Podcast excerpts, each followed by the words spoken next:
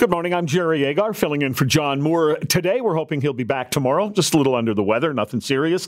Uh, and Mark Towhey is filling in for me from 9 to noon today. Uh, he'll join us in 20 minutes or so and let us know what the plan is for that period of time. I see a lot of headlines along this track. America's far right is operating in Canada, provoking chaos, disorder, and distrust in our state and institutions. Joining me to talk about this, criminology professor at the University of Ottawa, Michael Kempa. Good morning. Morning, Jerry. Uh, don't we have our own far right? Oh, we certainly do. The far right uh, and the far left, for that matter, are an international phenomenon. Uh, they link up through networks, obviously through social media, and increasingly in person, and exchange ideas and ideology and radicalize one another on both extremes. Okay, well, I consider myself pretty conservative. Does that make me a member of the far right? Well, probably not if you're not intending to use violence to achieve or, or counsel others to use violence to achieve a political objective. That's really the difference. People are, of course, allowed to think whatever they like and exchange views, even if it upsets other people. We talk about the awful but lawful. Even if you don't agree, if somebody is saying something lawful, there's nothing wrong with that. So, really, that distinction is where the violence or threat of violence comes into play. So, nobody is radical on or far on the left or the right uh, if they're not intending to use that violence or counseling others to do so. Okay, um, we'll talk a little bit more about far left as well in just a moment, but there's much, much, much more concentration by politicians and too many people in the media, in my view, uh, Professor, on the far right. And what that has resulted in, I think, is a real frustration for a person like me because, you know, I'm quite consistently called uh, a hater and an anti immigrant and a Nazi and all of that, none of which I actually am. Well, I can understand that. Uh, it does seem to be unbalanced. Why does all the attention go on to the far right? Number one, obviously, there is a left bias in the academy. There's no, that's been uh, one of the worst kept secrets uh, for decades. But most of the violence that's been tracked by CSIS and so forth has come from radical far right groups in terms of fatalities and failed plots. However, that's you're absolutely right. It doesn't mean that we should only focus on the far right. Now that we've got that covered, certainly more attention to the so-called far left uh, would be would be very well merited.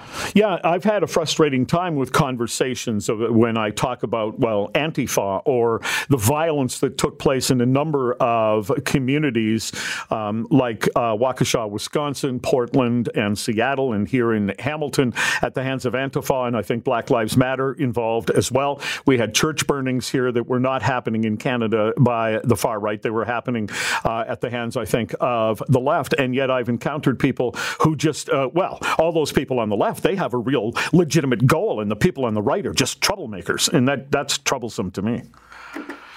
Well, it is. And again, it's for that reason. We all hold different views. So, far left, far right, if it offends other people, as long as you're not threatening violence or using violence, those are your, your views to circulate and try to uh, uh, not impose, but convince other people of.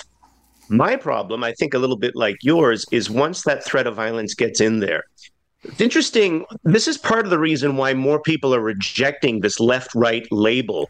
Because when you look at that spectrum of the far, far right and the far, far left, the further you go, in fact, those two groups of people begin to converge, starts to look a little bit like a horseshoe, where the very radical people who condone violence are aligned in a number of ways. They're very much against the state. They don't like authority. They don't like science. They prefer other forms of morals based government. Now, different philosophies and different types of morals, but they're similar in the sense that they simply don't like what is, and they're willing to use violence to change it. So, a horseshoe rather than a spectrum. Michael Kempa is with me, criminology professor at the University of Ottawa. How would you fit our current problem with China in there? They certainly aren't conservatives. Well, no, they're not. And that's this is a more traditional understanding. We think about problems with foreign interference, uh, with espionage infiltrating the electoral system. We tend to imagine that most of our problems come from other states. We have a state centric view of the world.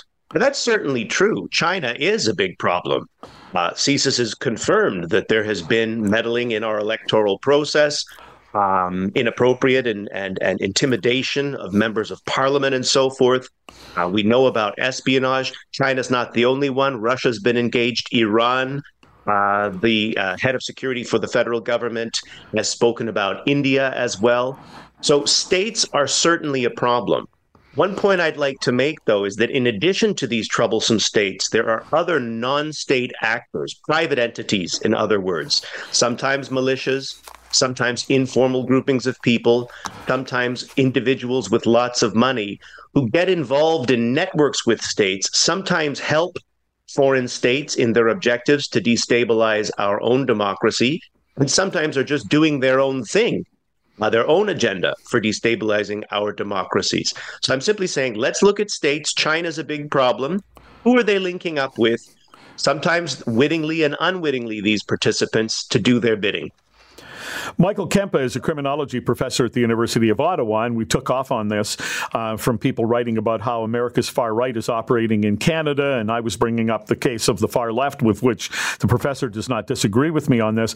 In fact, I'm in these debates all the time by nature of what I do, Professor, and so uh, a number of times I've tried to get people to say, "How about we stop with the?" Somebody says, "Well, this far root group did that," and I say, "Yeah, but this far left group did that." How about we just talk about radicals? Well, that's a good idea. I mean, CSIS has moved in that direction. Um, our intelligence agency, they've said rather than think in terms of far left, far right, think of ideologically motivated uh, violence and extremism, IMVE. And some of them will be holding some views that we associate with the left, others from the right. Some will be uniquely religiously motivated. They all have in common this general dislike of the state, dislike of science, uh, very often, misogynistic or racist views get mixed up with their ideologies. It's a little bit, they talk about salad bar extremism in the sense that 40, 50 years ago, people tended to be purists in their radicalism. They were either Marxists or they were fascists, and they had a sort of a pure ideology. Today, these radicals sort of mix and match the bits of different ideologies that suit them, almost like they're at a salad bar which makes them IMVE, ideologically motivated violent extremists, rather than being Marxists or fascists or whatever. When we have violence, do you think there's also a group of people who really don't care if whoever is fomenting the violence in the first place or started the protest is left or right? They're just attracted like a moth to a flame. I think we saw it during G20 here. They just like to come to town and cause trouble. Oh, absolutely. Absolutely. That's it's nice to think about major protests like the convoy and other things that have certainly happened as social movements. So there's no united cabal that's coordinating all of this. Certainly not in the case of the Freedom Convoy. We're talking about tens of thousands of people who got involved at multiple sites across the country. There were some who came for vaccine mandates. There were others who wanted to get in from their perspective on a good thing going be a part of a big movement and get their own views out there and recruit people to their views. And some of them just want to engage in disorder and violence, as you say, like a moth to a flame. So when you look at some of the intelligence files that came from the Ontario Provincial Police or from CSIS, they talk about that threat. People who get in and sometimes hide amongst protesters. At Black Bloc, that's a well known uh, strategy of them. They call it going gray. You know, they get into a protest, they're dressed normally, uh, they put on their balaclavas and so forth, cause havoc, and then sort of rip all that stuff off, and they're back in their regular clothing, going gray, blending in with the crowd. This is a definite known phenomenon and one of the most difficult things, and they know it for security and intelligence agencies to keep on top of. Michael Kempa, criminology professor at the University of Ottawa. Thanks for doing this. Always. Thanks a million.